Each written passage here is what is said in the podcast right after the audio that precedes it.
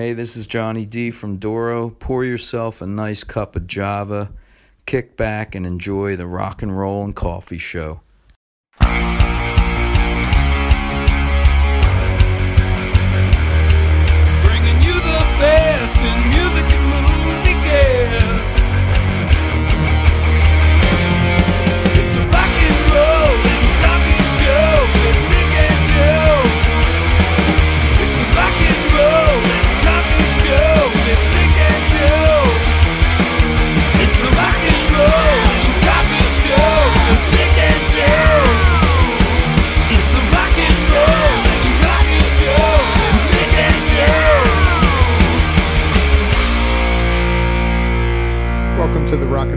Show, episode 38. I'm your host, Joe, and this week's guest is PJ Farley. Now, PJ, you might know from the rock band Trixter. He was the bass player in that band and is currently playing bass in Ra and Fozzy with Chris Jericho. Now, PJ is also doing a uh, little uh, quarantine project, which is called Kuarantine, with Chris Jericho, where they are doing uh, like 80s Kiss covers. So that's something you should go check out. Now, most recently, he has released his second solo album called Accent the Change on HighVolMusic, which is a fantastic album. So I definitely recommend you also go check that one out. Now, if you're liking this show, please feel free to go follow us on Instagram or Facebook. You can find us at R&R Coffee Show. Also visit us on the web at www.rnrcoffeeshow.com. Now let's give PJ a call.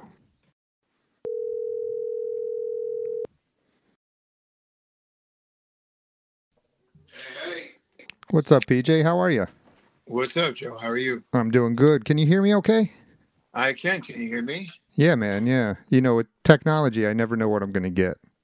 Well, plus, you know, these, uh, I don't know what you're calling me on, but I have an iPhone and, you know, they're good. They're great for everything except phone calls. So Right? Right? one of these days they'll catch up. Well, I'm calling you on my iPhone too, but I got my mic and everything hooked up, so hopefully I sound Oh, okay. okay. How you doing? Very good. Very good. Doing pretty good for the shape I'm in, you know? Well, I mean, I've I've seen pictures. You look like you're still in good shape. I'm hanging in there. I'm hanging in there. You know, filters do a lot. Yeah, right. you still up in New Jersey? Yeah. hmm You guys got some snow up there yet, or no? No, I actually got a little bit of a, a quick flurrying last night, but that was it. Well, you've been. uh Seems like you've been busy at, during this whole uh COVID year, huh? Yeah, I have it. it- You know, obviously it's uh it's I kind of feel a little bit guilty. you know, I've been, I've been busy and you kind of, you know, a lot's come of it. Um so yeah, but to answer your question, yeah, I've been, I have been busy somehow miraculously. Yeah. Um, not as busy as I would like, um, but a lot of things like bubbling, you know, but hmm uh, a good setup for next year. Yeah, yeah. Now you released a uh your new album. What a few months ago. Yeah, the end of September. Did you have um plans to do something with that album? I'm assuming before COVID hit. Yeah, you know, I mean, it's it's obviously a uh, um, a labor of love. So it's a kind of thing where it's like when I get the opportunity to do something. But yeah, I definitely, you know, like I got a show in Jersey tomorrow, uh, not tomorrow, Saturday night. You know, it's an acoustic show, so it's you know tables six feet apart, and you know, uh, you know, limited capacity of that whole nine. Pretty much the stuff that I've been doing since August with Eric Martin. Uh huh. I mean, really, I toured with Fozzy in the beginning of August, and that was the last time I was like, you know, in a you know a rock band, you know, full regular situation Yeah. out in the middle of America. Um, but yeah, I mean, hopefully next year I can get a band together and do some shows. I mean, I'm going to be busy next year with. I have a record coming out with Ra. Um, I'll, I'll be busy with Fozzy. Um, busy with Eric, but I know I'll be able to get some time to do some shows supporting this record. Mm-hmm. Well, that's awesome. We're going to get into all that. Um, but what we do here on this show, PJ, is I like to get start out with um, kind of your beginning when you started playing music. Okay. I'd like to hear a little bit about that. What, um, because you've been in music, you're pretty much your whole life, correct? Mm-hmm. What what age did you start playing an instrument? I mean, I, I think I started playing drums when I was about six or seven, and I switched over to bass at age 11. And I was kind of, you know, played a little guitar, just, you know, and when I say played guitar, I, I would pick it up and I would play it. You know, I didn't study it, I didn't practice it, you know, I just played it, you know. yeah, Um, so, and I've done really that my whole life. I still, to this day, have never practiced guitar. You know, I just kind of get cocky and I, I can write songs on guitar and, you know, I'm better now than I was, but, right. I, you know, I play guitar. I don't consider myself a guitar player. What um did you have a musical family? No, not really. I mean, how what got you into drums? Uh, Kiss, Peter Criss. yeah, uh, Peter Criss, yeah. I mean, just the infatuation with Kiss was like, like I, once I saw Kiss, I was like, I mean, there's that was it. Everything else went away. Yeah. I'm like, this is the only thing in my life from here on out. Like that was a no-brainer. It consumed me, took over, uh, and I didn't see anything else going on. Yeah, that that kind of got me too when I was young. I remember uh, I had the Kiss Alive 2 record, the vinyl record. And I remember opening it up and this the whole stage in the middle and Yeah, that's. I mean, Gene Simmons um, on the back with blood coming out of his mouth.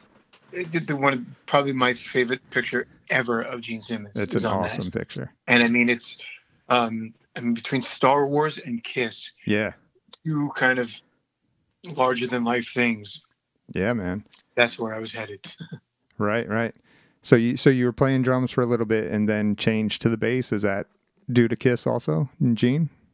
No, that was due to the fact that I wanted to start a band with all my friends, and I had I had friends that played guitar, that played drums, that you know did everything but play bass. So I said, "All right, fuck it, I'll be the bass player. Someone's got to do it.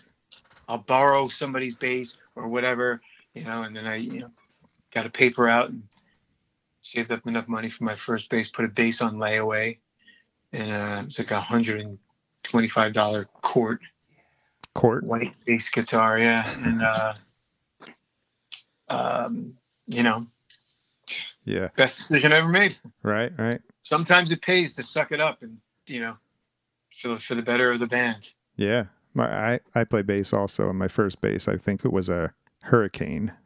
And I think it was from Sears. Cool. I remember that thing. It was red. And then I moved up to a BC Rich Warlock. Me too. Did you? Yeah. Was it was it did. red? Candy apple red? Mine was. No, no. Much like the white, I have this thing with white bases. Everything I have, every almost every base I have is white. It's a white BC Rich Warlock. Oh man.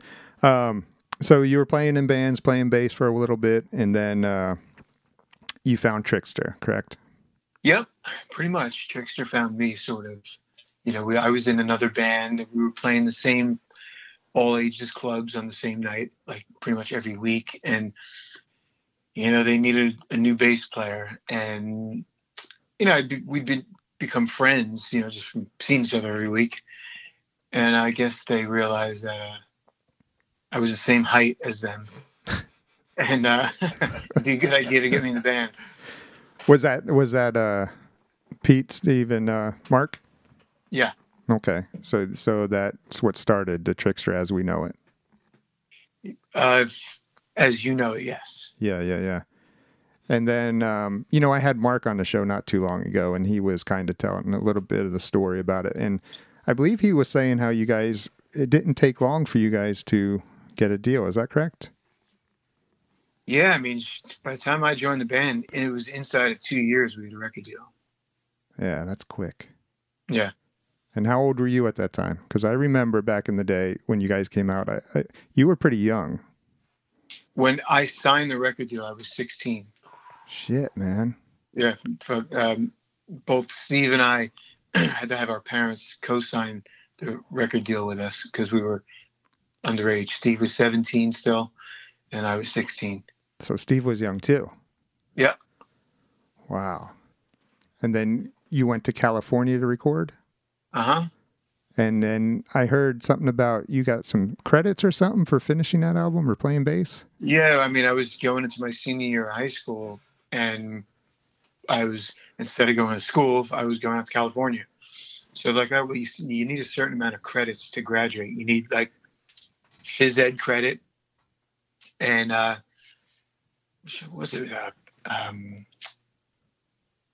was it a English class or math uh, credit? So I took a correspondence course for that, and they credited me. You know, they used recording and rehearsing and everything as physical, and counted that as gin.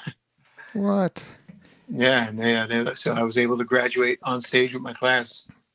That's unbelievable. You got to be one of the luckiest people out there. You know, that's Yeah. every kid's dream at that age that's a musician. Yeah, pretty much. It was. Um, I, I'd argue if I could.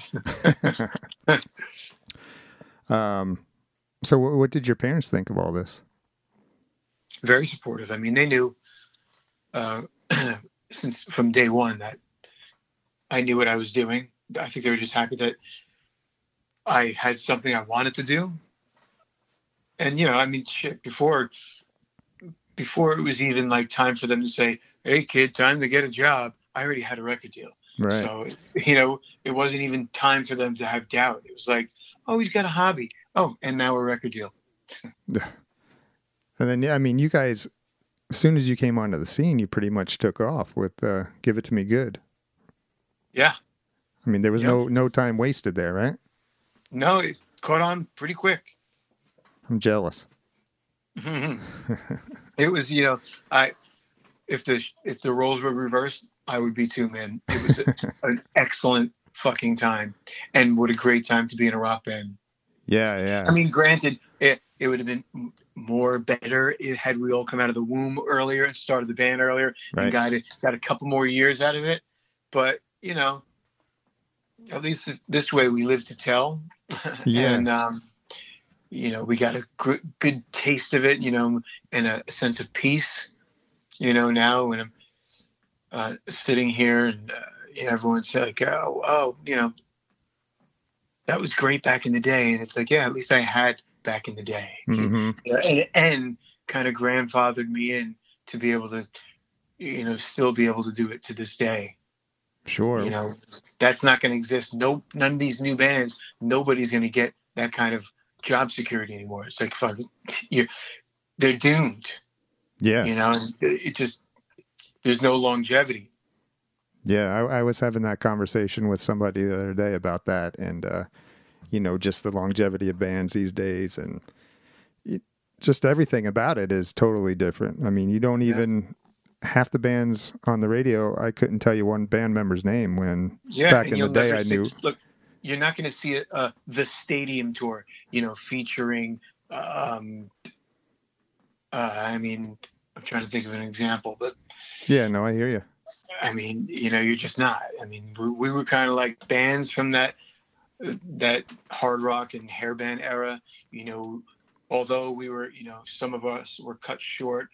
I, I, I kind of think that we were all given severance packages, you know, Yeah, to where we were able to, uh, you know, to like, okay, you will not be on MTV or you will not sell millions of records anymore, but you will be able to go on and do this for the rest of your life if you choose.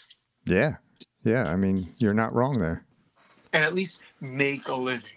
You know, you're not going to be living in a mansion, but you'll make a living and you'll have to work for it, but at least you'll be able to do it. Yeah, and that's awesome. Now, your first album, Trixter, when you recorded that, I got to say, you know, and I said the same thing to uh to Mark. The production on that I thought was just lacking. Do you feel yeah, that you're way? not alone. You're not alone in that. No, I mean, uh, it's also relative.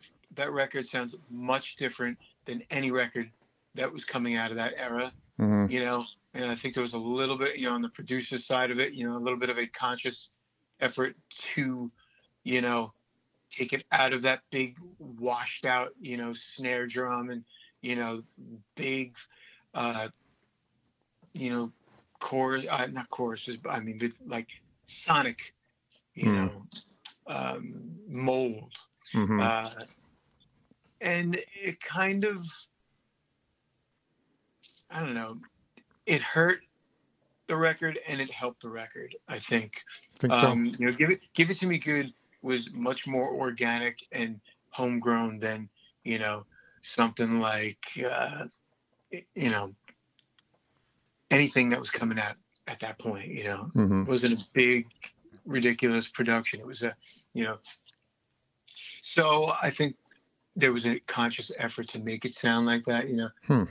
you know hmm live and learn but you know good thing is it was great songs and Yeah. no matter what that's a living proof if it's a great song it don't matter what it sounds like Yeah, when that came out, I loved that album. And then uh, you guys had kind of the flannel thing going on before it really hit. yeah that was uh that was definitely us It, was that was that you guys, or was that uh, did they yeah. put you in those? no that was they tried to take us out of it Oh, jeez. And we're like fuck no man uh, uh, no Yeah, yeah. we're doing this video. We're wearing what we wear every day. We're wearing, you know, what we wear on stage, and we're, we're doing a normal video. You're gonna film us hanging around town and doing what we do, riding dirt bikes, hanging out at the diner, and you know, playing music. It was very down to earth, and I think I think that's the attainability of it is we're connected with people. They're like, oh fuck, this is these dudes are just you know, they're not putting on a show here. This is just them being them Yeah, which was a breath of fresh air at that point. You know, we weren't playing in a big empty arena right. with, with a thousand lights on us, um, pretending something we were something that we weren't. Right. What was um your first tour after you recorded? Wh- who'd you go out with? Well, we started a brief headlining club tour, and we didn't even get to finish it because we got called to do Stryper tour in the middle of it. So we just turned the bus around. Went head. We were in Miami, and they're like, "All right, turn it around. You start with uh, Stryper in a week in Toronto." Man. So we went from Stryper to Don Dokken to Poison to the Scorpions to Hmm. Warrant nonstop. Man. Yeah, I think I saw you guys with the Scorpions. I think so. Yeah. Yeah, I think it was the Scorpions. So then uh the Blood, Sweat and Tears tour was a huge success f- for you guys. Yeah, that was a that was a definitely a long our longest and um, biggest tour. That was with Warrant and Firehouse. Mm-hmm. Okay. I'm trying to remember. Trying It'll to come think. back. A little fuzzy. I get it. Um so how was that? I mean, that must have been a fun tour. yeah, I mean that was, you know, I I'm asked about that tour in every single interview I do. You know, between that and the Kiss tour, but that tour in particular, you know, you had three bands at their peak touring. You know, in the summer of '91 when it was just a great fucking time being a rock band, and three bands that got along so well. Um, and we're selling out everywhere. It was just the best thing you could imagine. If you were a person in a rock band, you dreamt of doing exactly that Yeah. with that kind of camaraderie, the crowds, everything. That was the dream. Who who was um I'm sure Warrant was headlining that tour, I'm guessing, right? Yeah, it was Firehouse. We were in the middle, and then Warrant. Okay. After that album, wh- where'd you guys go? I mean, after that tour, where'd you guys go? After that tour, we went home. You know, we went home and kind of sat on our asses for about a year. you know, literally. You know, we did uh we did Steve and I did demos in the back of the bus on that whole Warrant tour for a long time. So we came home with pretty much the record written and, and demoed, but we were searching for producers. You know, we were Hmm. kind of confused as to which way we wanted to go with the sound of the new record. And you know, so we were just working with different producers and searching, and then we finally settled on um, Jim Barton, and he just wasn't available so we're like, well, fuck it, we'll do, we'll wait. You know, it's the guy we want. We'll wait for him. Hmm And this was for Hear, correct? Yeah, Okay. Right. Mhm. And you know, it was kind of a bad idea, I think, because you know we didn't really understand how fast the clock was ticking. You know, Yeah. how many grains of sand were falling through the uh, sands of time for us. You know, we thought we had a little bit more time, Right. but um, you know, everything happens for a reason. So when you released Hear, that was what ninety two. Yeah. So that was pretty much when the tides were turning, right? Yeah. And and how did the label react to that with you guys? Because I've heard some horror stories from some other guys in other bands. How how did they react with you guys? Well, I mean, to be honest with you, they didn't react good when our record hit. You, you know, we had a number one video on MTV, and we were on top of the world, and we would go into the stores in the mall on a day off, and our record wouldn't be in the fucking store. Oh, Like, God, Jesus, guys! man. I know you haven't had a hit with a rock band in a while, but shit, put the put the record in the store. You want to sell these things, right? right, right. So we we we definitely undersold, you know, uh, due to that. But uh, uh, yeah, and you know, when we came out with the second record, we went to radio, and we were just getting, you know, drips and drabs of radio ads. hmm Whereas on the last record, we were getting banner weeks, you know, 40 ads this week, 50 ads this week. It was Mm. like, you know, and we were just getting, sorry guys, we just changed format. Sorry Right. guys, we just, God. sorry guys, you know. So about we were on tour with Kiss, and about a week or two into the tour, we were going to radio every day. I'm like, all right, this is bad. hmm Yeah, this this is it. This is the slope. We are, you know, sliding towards the exit ramp here. hmm I'm I'm interested. Were the Kiss guys feeling that same thing also? Um, yeah, absolutely they were. Were they? So Yeah, pretty pretty They- much. They weren't. They weren't by no means immune Uh huh. uh, to it at all either. I mean, Hmm. anyone from that era was, you know, suffering. I mean, you know what? Yeah. And back in the day, you know what? Fuck, Bon Jovi suffered. Def Leppard suffered. They all suffered. Yeah. Everybody suffered. When that cloud of grunge came over, no one was safe. Hmm. And it's it just it was time to uh you know put the party out for a while hmm and uh, get serious for a little bit hmm kind of you know, change the weather So did you guys leave MCA or did you get dropped by them? Um hold on a second Yeah. uh no we got dropped by them um when was it i guess in 93 we got dropped by them So not long after Hear came out. Yeah, pretty much. Yeah, it was like May or June or something like that of 93. 93. So, record uh, Hear came out maybe in October, and you know mm-hmm. well, well inside of a year later, Mhm. we were we were Gonzo, Mm. That's got to be along with, devastating, along with everyone else. right? Did you have a plan of what was what you were going to do next, or? Fuck no, man. We were like, you know, we're a rock band. I mean, let's just keep going. So we toured. We went to Japan. We toured uh, America for a couple years. I mean, a couple months. Mhm. Then we came home after the Hear touring cycle was over, and we're like, "All right, well, Now what? let's figure this, let's figure this out." Yeah. And you know, sat around for a while until it really dawned on us that this this we're done. Like, no one's going to take our call right now, and so we have to understand that. So you know, we we did the, the Undercovers EP ourselves just to kind of you know be productive and get the temperature out there and see if we can go on the road and stuff. So we just it was fun, man. We got in the van and just drove all over the country and had fun and you know it was it was tough, but we had so much fortune for Mhm. three or four the four years before that. We were like, Yeah. fuck it, let's, let's go and tough it out, man. Uh, Come on, Yeah. Yeah. it'll be fun, blessed. But uh, and then after that, you know, we're like, all right, let's take her out back and put her to sleep for a while. You know, Right. we'll re- maybe we'll revisit this one day, but for now, you know that Steve and I just kind of kept writing and recording, started a number of bands, and Um, then in 2002, I joined a band called Ra, which I'm in now still, Mhm. and um, I did a lot of you know recording and touring with them, and I, I kind of went into the active rock world and you know, kind of a new lease on life. Yeah, Yeah, you kinda kind of getting the best of both worlds there. Yeah, I snuck in into the new metal kind of you know um, active rock world, um, unbeknownst to anyone, and out on tour with all the biggest hard rock bands of that time. Um, Did did these bands know who you were? the, all, all the bands, oh, yeah, every, I mean, every band we played with, Uh huh.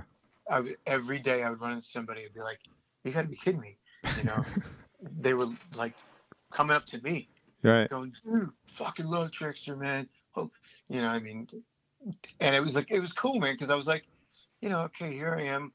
You know, I know the fans aren't going to know who I am because they're all new young kids and they're listening to hard rock. Yeah. They don't know the Trixters, and I certainly don't look the way I did.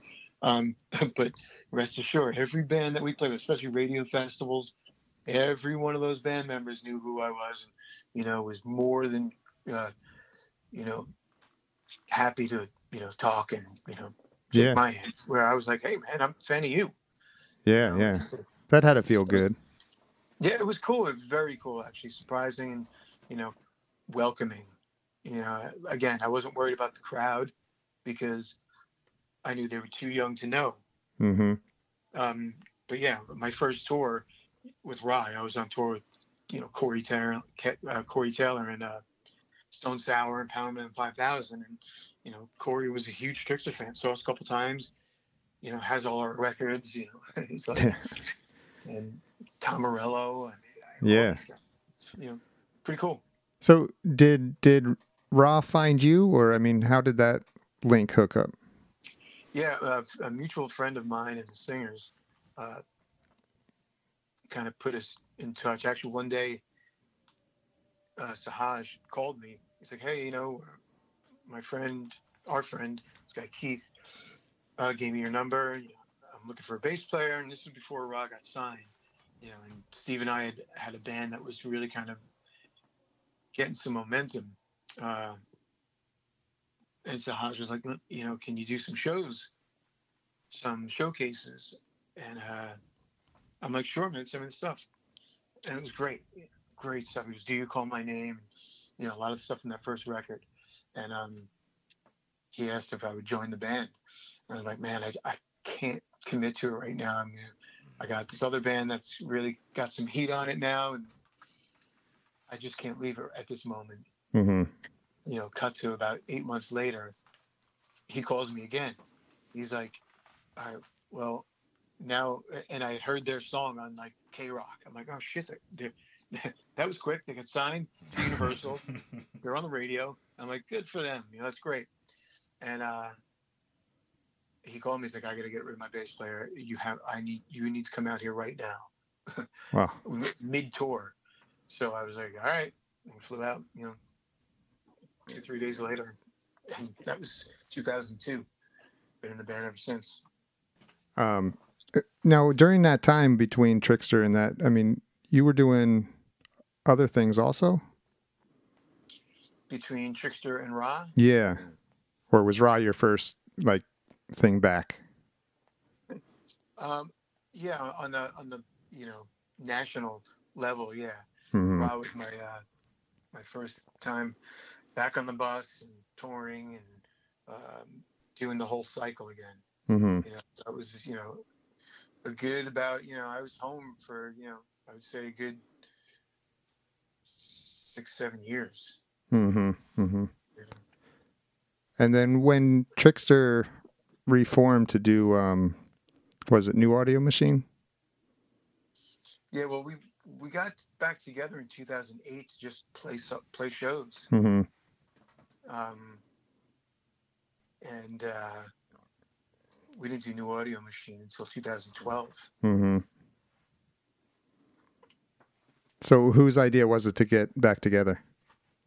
Steve, Okay. Steve definitely, Steve definitely wanted to, you know, kind of get back out, and, you know, um, just kind of do like some festival gigs, Um, you know, because it was there was a resurgence of it all. You know, Rock Never Stops tours and everything, and you know we missed out on a lot of those. We just weren't really in the headspace to get back together and do it. I don't think any of us believed that was there. There was that much demand. Um, little did we know that you know we could have just easily been placed on a package tour, and it would have been a nice fit for that. And, but anyway, you know, um, Steve had become friendly with who became our booking agent, and uh, you know, so Steve just called us all up and asked if we'd be uh, game to go do a couple shows. hmm And I was, you know, Ra was fully functioning at that point, and um, but you know, we said, yeah, let's do a handful of shows and see how it feels. Mm-hmm. Well, it must have felt good because then you did another album after New Audio Machine, like soon after Yeah. Human Error. Yeah, I mean, really, there was no talk about doing a record when we put it back together. We were like, we know what this is. You know, we're gonna go out. We're gonna be first or second on a festival. We're gonna play a half hour, forty-five minutes. We're gonna do fucking songs that they want to hear. You know, Yeah. let's, let's you know, let's not kid ourselves. And then four years later, Frontiers came and said, "Hey, take our money, give us a record." And we're like, at that point, we were comfortable enough being back together, where we were like, "All right, we can do this. hmm Let's do it." And then released that record, and it got great reviews, which was very strange because we're like, "Oh, great! Now when no one's buying records, we're getting good reviews. Isn't that fucking you know. But I'm like, oh, that's cool. And we're like, oh, good. That's great. You know, we, uh, you know, got to do a great new record. Awesome. And then uh, no talks of another one at all. Did another year or two of touring. And then uh, they called again. They're like, take more of our money. Us another record. We're like, all right. We could probably do that again. Yeah. Oh, yeah. did. It was definitely, I think, one of our best records. Yeah. Human Error. Hold on a second, PJ. I'm getting pissed off here with this audio. Hold on. Hold on. Can you hear me? You there? You, hold on. Don't go anywhere if you can hear me. Can you hear me? Yep. All right. Talk one more time. You got it. Yeah, damn it. There it is. Okay. Sorry about that. It's that technology sh- shit again, you know. Um, well, I got to say, human error.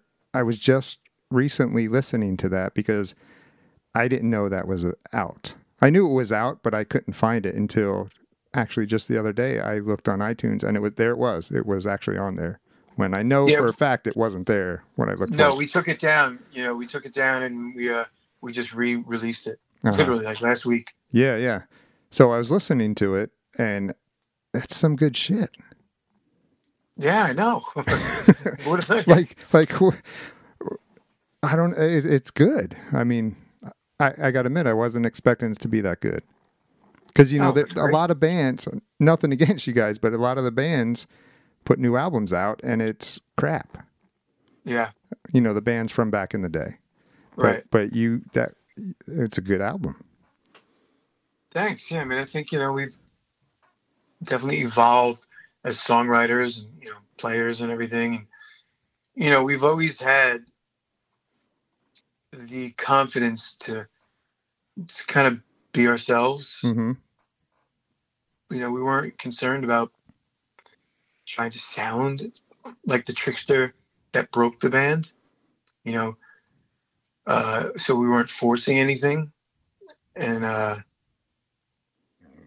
I don't know. I just think our, our musical influences are pretty broad, and um, I don't know. I just think I think the uh, the appeal to the record, both of them actually are. It, it's very uh, genuine. Yeah. And you know, and it all four of you guys are on those albums. Yeah. That that's rare. Original band, yeah. Yeah. I mean, would you ever consider doing it with other people or no? As Trixter, like if you had to replace a member. I I don't think so. I'm gonna have to Yeah. I'm gonna have to say no, but you know, I mean, I mean, unless a large check appeared, Right. you know, um, yeah, I mean, for one, there's no payday in in making records now. Yeah. So I'll be quite honest. The only way I would do it is for a nice paycheck, Mm-hmm. hmm and I, I would I wouldn't want to do that, you know. Yeah. What, But you know, I I just don't see it happening. yeah. Yeah. Um, I got to ask you. Um, I'm sure you hate this question, but I mean, how is the relationship in the Trixter guys? Because you know, in recent recently, there's been some things popping up. Yeah. Um, Yeah, it's it's not like it was. It's uh it's a little fractured. Um there's, you know, obviously the, uh, a kind of a fracture in our relationship with Gus hmm um that uh was of no doing of ours. Uh, we haven't heard from him in two years, and hmm you know he's got a little bit of explaining to do which you know and you know i mean there was there, put it this way there was a rift between uh, the arizona and the new jersey uh chapters of Trixter you know and Yeah. would partially have been recovered you know i mean we've Mhm. we've you know we're in uh contact with pete and stuff but we just haven't heard from gus. Hmm um, and it's you know it is what it is. Yeah. uh, it, it kind of went it went wild it got wild there like out of nowhere. And um Yeah. it's a shame. But you know i'm a big uh, time believer of you know communication is key. Sure. and you know you know three of us agree to that so far so. Okay. All right. That's a good answer. Yeah. What? What? Um. So you've been doing stuff with Chris Jericho and Fozzy also. hmm Um. Is that just were were you just filling in there, or were what was going on with Fozzy? Yeah, um, I was just filling in, and now I'm, I am uh, in the band. Okay. Um, I, you know, the the guy they had didn't want to do any more touring, especially in the, in the under the conditions. Uh, so rightfully so. So I, you know, I've been with them for you know since August, and it just really clicked Mm-hmm. right off the bat. And I, I think it was just a very easy transition and best for everybody involved, I think. Mm-hmm. Mm-hmm. So you're doing that Ra, and Eric Martin, and your own Mhm. stuff. Yes. How you juggling And, and, and currently, nothing. Currently nothing. Well, that, that, that, that that's not your doing though. I mean, Hopefully, just the calm, the calm before the storm. yeah, yeah. Um. All dressed up and nowhere to go. Ah, don't you hate that? What um Eric Martin, I mean, how did you guys decide to jam together, play together? Um, I've known, we've known Eric for 30 years. And uh, four or five years ago, he had a tour of Japan booked that he to do do some solo stuff, like his solo material and some kind of, you know, uh, less celebrated Mr. Big songs and stuff, and more poppier type of things. Mm-hmm. So he needed a band. So he called us to go over there with him. And the promoters in Japan found out that we were coming over there and like, oh wow, that's great. You know, can you, are you doing some Trixter stuff? And Eric has always been uh, one of our biggest fans, literally. And you know, so he was like, you bet your ass we are. So we, you know, we would do Wow. Trixter stuff. We did a song off my record. We did a song from a band that Steve and I had in between the Trixter breakup that Eric was a big fan of, and we did Mr. Big and his, and his solo stuff. Now Steve was with It you was on so that too? fun. What's that? Was Steve with you too during that? Yes. Okay, okay. Yeah. So Steve and I went over there with him, and uh, it was just so much fun. Then we decided, hey, let's keep doing this. Let's bring in the states, and you know, obviously, let's. We kind of tailored the set more towards you know the hits and the you know uh, the stuff that the U.S. festivals would be more inclined to hear. Um, and we've been doing that as a full band for the better part of four years. As of late, you know, Eric and I go out a lot more acoustically Mm-hmm. and just do duos. Um, and now with a percussionist with us. Okay. But um, um, and all through the pandemic too, we've been gigging, so that's been fun. Uh, but yeah, I mean, we're we're we're kind of shut down now for the next couple months. Hmm. How have um, the crowds been at these shows during this pandemic? They've been good. Again, you know, doing the acoustic thing, it's tailor made for these six feet apart people sitting at tables. You know, um, it's more awkward to go into a packed club where people are standing and wanting to rock, and we're sitting on stools and Yeah. playing acoustically. You know, so it's better to set up the dinner theater. Yeah. know, Yeah. But people are coming out to them though. oh yeah, Okay. Okay. Mhm. I, I was wondering how that was going with the bands that are doing that. and they love it. I bet. so happy that we're there. You know, I mean, give them a little taste of you know going out, a little normalcy. So what? You got to wear a mask and stay six feet apart. Yeah. we'll, yeah. we'll do it. Well, people will do it. You know, yeah. let us fucking let us fucking do it. Man, it's it, it's getting tough again, don't you think? Yeah, I mean, you know, which it's fine. You know, it's holidays. Nobody's going anywhere anyway. Even in it, even pre-COVID, tours are shut down now until you know, you Mhm. know, at least February, March. So this is our downtime now anyway. So I really hope that we can use this kind of uh, padding or uh, kind of dark time that we would have anyway hmm as a healing time and you know whoever wants a vaccine go get it Right. and hopefully it'll just kind of also get under control to the point to where we can function among it and around it because we're going to have to Yeah. because I mean, you got to adapt to what's vaccine going on. vaccine no vaccine vaccine half the population is going to get it there's so many for, for everyone who wants it there's five people like fuck i'm not putting that thing in my body Right. you know so get ready everyone you know the savior is not here Right. the helper the helper is you know at least the people who are compromised they really should get it you know and then if that you know if that happens so if a guy like me gets it um i can't give it to somebody who's really at danger of you know suffering Right. those people those people are protected because you know I know I have plenty of people who got it and shook it off after you know some three days some a week some yeah. 10 days Same here. um but you know it's it is what it is and I know I'm probably going to get it and uh, I'm hoping I'll just shake it off just like everyone else did um Right. Would you get but- the Would you get the vaccine? um I don't really know you know to be honest Yeah. I'm not that I'm not really not that afraid I'm not afraid of it Yeah. Um, so I'll hold off as Yeah. long as possible, but I'm with you. I mean, I, I'm not opposed to it. Right. I'm really not. I mean, I people are like, "Fuck," I'm not. I'm not like anti it by any means. I'm like, hey, I'm with you. Yeah. Take it. Yeah. Um, I'm just like, if it was a life and death matter for me, maybe I would get it. But as long as I know I won't, if I got it and God forbid gave it to somebody, if I knew I wasn't going to kill them, you know, Yeah. that makes me buy some time.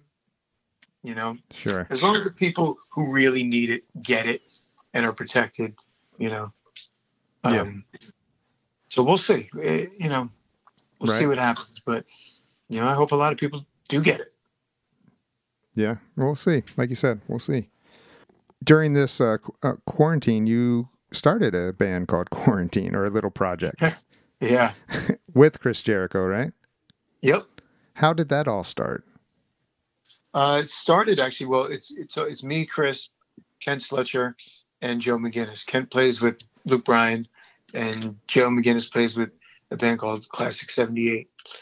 And um, those two guys, uh, Joe and Kent, we're going to do a cover of the Kiss song "No No No" and just kind of throw it up on YouTube. So it starts with this big drum fill, and Kent videoed it and texted it to Jericho and said, "Hey, name this song." Within a second, Chris was like, "No, no, no, you guys need a singer." And Kent was like, "Well, actually, yeah, yeah, we were just gonna do it ourselves. But yeah, you want to sing it? Actually, we need a bass player too." He goes, "I got the guy." And uh, Uh-huh. they, they had another song they were going to do, which was Heart of Chrome from the Revenge record. So being that I, I I toured with Kiss on the Revenge record, Mhm. Chris was like instantly called me. He's like, check this out. I'm like, oh, that's awesome. Great song choices. So yeah, we, we kind of dedicated to the Bruce Kulick era of Kiss. I love know, Bruce. This is a huge 80s Kiss fan. That's when he discovered Kiss. hmm So that Kiss that he grew up on. Um, so we do strictly Kulick era. Only. And on the flip side of that, I've been doing 70s Kiss with Charlie Benante of Anthrax, John Five of Rob Zombie, and Joe McGinnis. wow. So doing uh, um, like What- Mr. Speed, songs like that. uh huh. So I got the best of both worlds. I got both both eras of uh, Kiss going on. Dude, you know how to uh, just keep going the best of both worlds. I mean, you had Yeah. you, you had the whole, uh, I guess you would say the hair band eras. You had the current rock band eras, the Kiss Yeah. eras. Man, Yeah, I, I'm, I'm I you know step up to the musician buffet and I put everything on my plate. right, right. um, well, that's awesome. Now, and with all this, you also have your new album, Accent the Change. hmm Um, when did you start recording that? Two years ago. Oh, okay. Um, so it was a, it, maybe- it wasn't like something just this year that you started. No, no. Okay. Um, it started. Shit, I want to say. Yeah, two two and a half years ago, maybe. I want to say, and uh, just started with a song. I wrote a song, a full song, which I hadn't done in a couple of years because I've been, you know, Mr. Mom. Uh, Right. Too busy to complete a thought, let alone a song. Oh, believe me, I know Uh, what you're feeling there. I got three of them here. Oh, God bless you. The youngest one being going to be three in December. So, Oh and, wow! I, and I'm Awesome. about your age. All right, so I, I feel your pain. yep, I feel it. Uh, but yeah, it's you know it's great. And look, you know as well as I do, if you're doing it right, you don't have time to write a song. Yeah. yeah. Right. um, so I was I was fine with that. And then it just came. I I got a little time and I completed a thought. I'm like, wow, cool. Let me record that. And I booked the studio. Went out to Detroit. Before I even get to the studio, I wrote another song. I'm like, oh, it's coming back. And then uh, recorded two songs. Then waited a couple months. Wrote another one. Went out and recorded that. A couple months later, recorded a couple other ones. So it was really just kind of, if I wrote it, I went and recorded it. You know, it Just was right I wasn't really planning on a record. Uh huh. Um, so it wasn't like, all right, start my new record. It was like I wrote a song, I want to record it. I see. And I wrote, wrote another one, I want to record it. You know, and it was just like it was kind of like that. It wasn't like there was no goal. hmm It wasn't until I got to about you know four or five songs. I'm like, all right, I guess I'm doing a record. and it was like, okay, here we go. And uh, I got to, I was literally, I was in Nashville March 8th recording when Wicked Tornado Oh man, yeah. went. So in the beginning of this year, I was just all over the place. I did two back to back cruises. I did the Jericho cruise. I did Shiprocked right after that. I did shows with Eric Martin. I went to Nashville to record. And I came home like March 15th, and then boom, everything shut down. And I Hmm. was like 85% done with the record. I'm like, fuck. So I kind of sat for like a couple months, and I'm like, you know what? Because I'd recorded the record in LA, Nashville, Detroit. Um, I had like two more songs to record, and uh, I said, screw it, I'm just gonna sneak into Steve's house and we'll do it there. yeah, So uh, I was able to finish it during lockdown. man. Does he does he live up by you? Yeah. Okay. Okay. Mhm. Let me ask you this: Why choose different studios to record the music? Why not just go to the same studio or a studio nearby? Why why travel to a studio? Because it's the people I wanted to work with, really. Okay. Um, I just I did the last my first record. I did all you know myself at Steve's house, and um, you know that's usually the case. Uh, but again, because I wasn't in my head doing a record, mm-hmm. I was like, okay, these first two songs, I wanted to go out, work with my buddy Chuck Chuck Alkazian in, in Detroit. He's got a beautiful studio out there, you know. And I was like, look, I want to get a good, great drum. He's got a great drum room. I said, I want to go out and, you know, get behind the big board. I don't want to just go into a, you know, a computer. I want the big drum room. And hmm so I did two songs there. And then next batch of songs, I wanted to go out and work with Sahaj from Ra. I wanted, I wanted his input sonically um, on a couple songs and pick his brain. So I went out to LA where he was living, worked with him. Um, and same with uh, Skid Mills, who I worked with in Nashville hmm you know, again, because great drum sounds, and I wanted to get that on the record. So Gotcha. it was really just kind of just doing something else, just doing something different hmm this time around.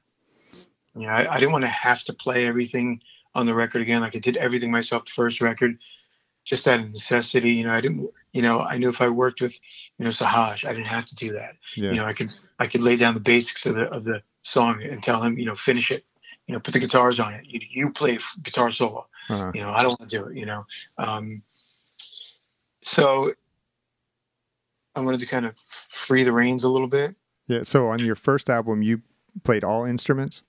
Yeah. Drums, everything. Mm-hmm. Man. What, i did that on a couple songs on this record i played everything top to bottom but you know the majority of it i didn't have to so Yeah. So when someone else is, um, like, say you get another bass player to play the bass parts, are you stepping back or are you still? well i played the, i played bass on everything i played bass and um a lot of the guitars too hmm Uh, Okay. but um, it was like four songs I didn't play guitars on, and I was fine with that. You know, he knew he knew what what it should be, hmm and you know, I let him kind of interpret what I wanted, and uh, you know, I trust him. I've been in band with him for 20 years, hmm so it's like uh, he know you know where I'm going with this. Yeah. finish it. Um, you know, drums.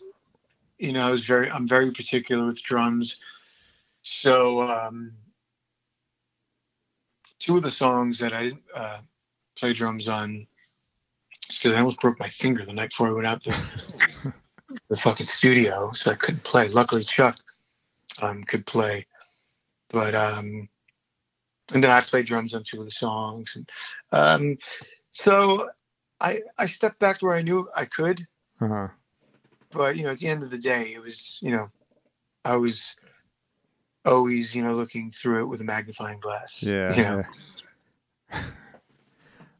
um, let me ask you this: When you're recording everything yourself, is there one instrument that gives you a little more trouble than the other?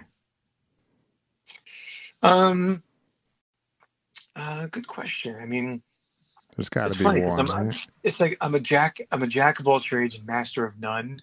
So it's like I can play drums, bass, guitar, sing, you know, percussion, but I'm, you know, I don't fucking rule any of them. Yeah, yeah. I, I I can. My songs are pretty simple, and because I write all the parts, hmm it I leads me to believe I can play them. So I have to play them in order to get out what I'm hearing in my head.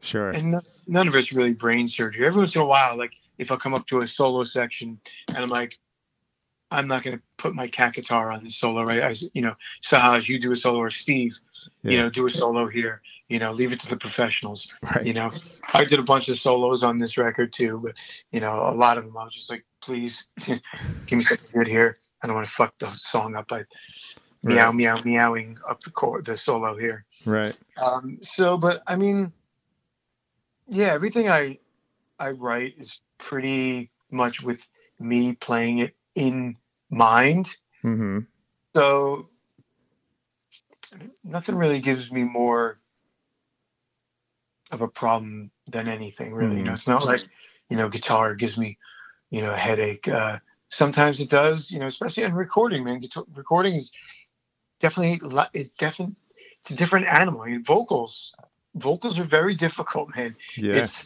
you know, I mean, talk about separating the men from the boys when you're singing in your car or singing live or something. It's great. It sounds great. It's, everything's passable. when you get into the microphone and those headphones are on, you hear what you're Sure. singing. It's like against the track. You're like, mm, that's It's not what it sounded like in the no, car. no, no, that's not right. When, uh, when did you realize that you could do the vocals? I mean, have you always known you could do lead vocals, or did you just go for it, Um, or how'd that get in your mind? I mean, I, I went to probably one of the biggest vocal coaches in New York City, a guy by the name of Don Lawrence. This was back in like 90, 91, 92, I'd say, hmm 93.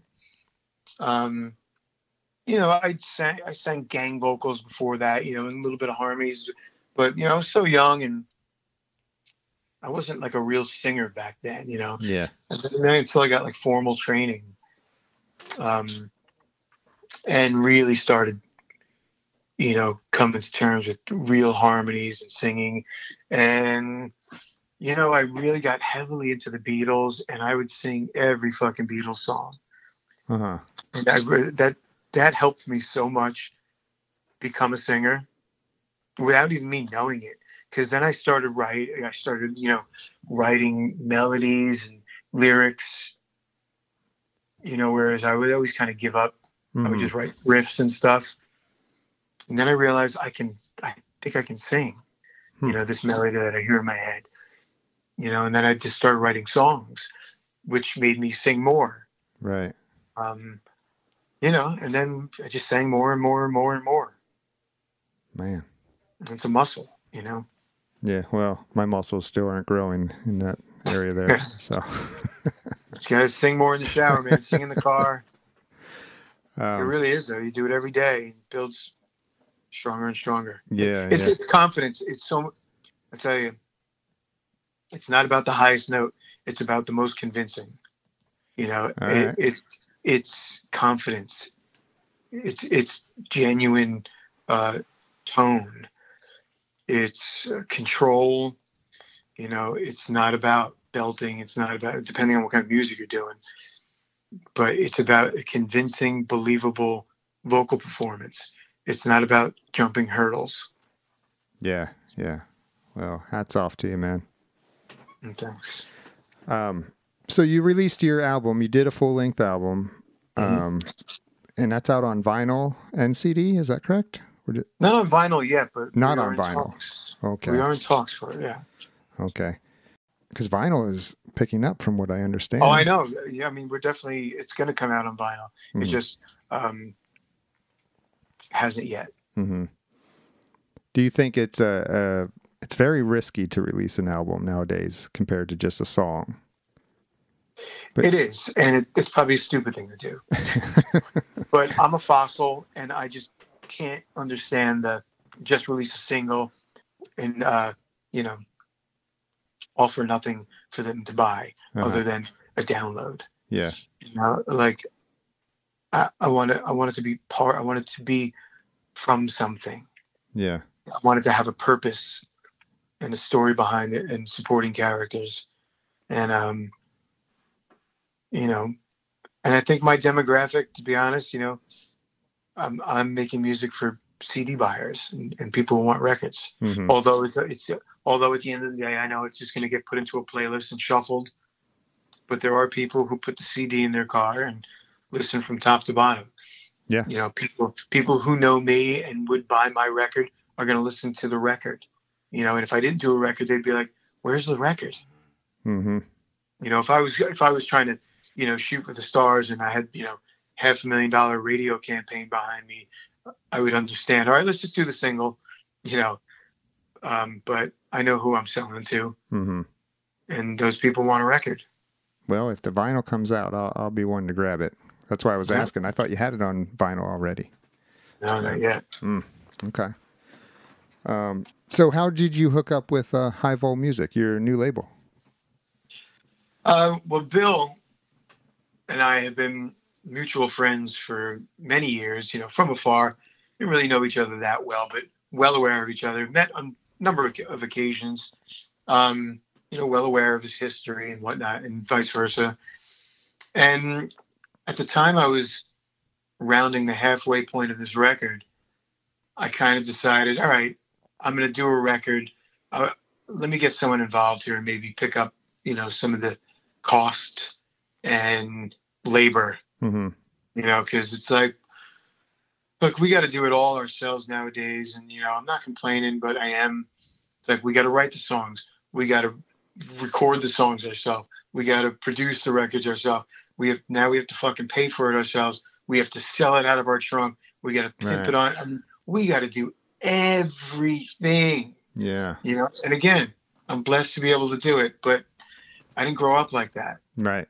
You know, I just don't have it in me to be kind of a you know used car salesman and you know just cloud people's social media feeds. Just buy my record, buy my record, Right. buy my record. buy-" You know, every time I post, I'm like, sorry. you know, but it's like I put a lot of blood in this record. You know, I want people to hear it. You know, but in the same respect, I don't want to annoy the shit out of people either Yeah. you know so i'm like let me get a label if nothing else to to help annoy people you know Right. Right. and so i don't have to be a you know a mailbox ranger and go to the post office every day with four envelopes with cds Right. Right, you know You see that a lot Um, these days. yeah so i just didn't want to do that hmm so i figured a little extra support and you know at that so at that point i, I sent songs five songs to bill and asked him if he'd be interested because he was really kind of you know he had ron keel and every mother's nightmare and he's really starting to reinvest and revamp his Yeah. label so i saw he was you know the fire burning over there so i'm like that seems like a good place to be right now Mm-hmm. Mm-hmm. so the rest is history Well, that's awesome, man. Now, one thing I didn't know also t- till recently was that you co-wrote some songs for the Dirt soundtrack with Nikki. No that was uh sahaj from ra Oh, Sahaj did. Okay. Yeah, yeah, he wrote and you know, um, sang all the backgrounds too. But yeah, he wrote those songs with Nikki. Huh.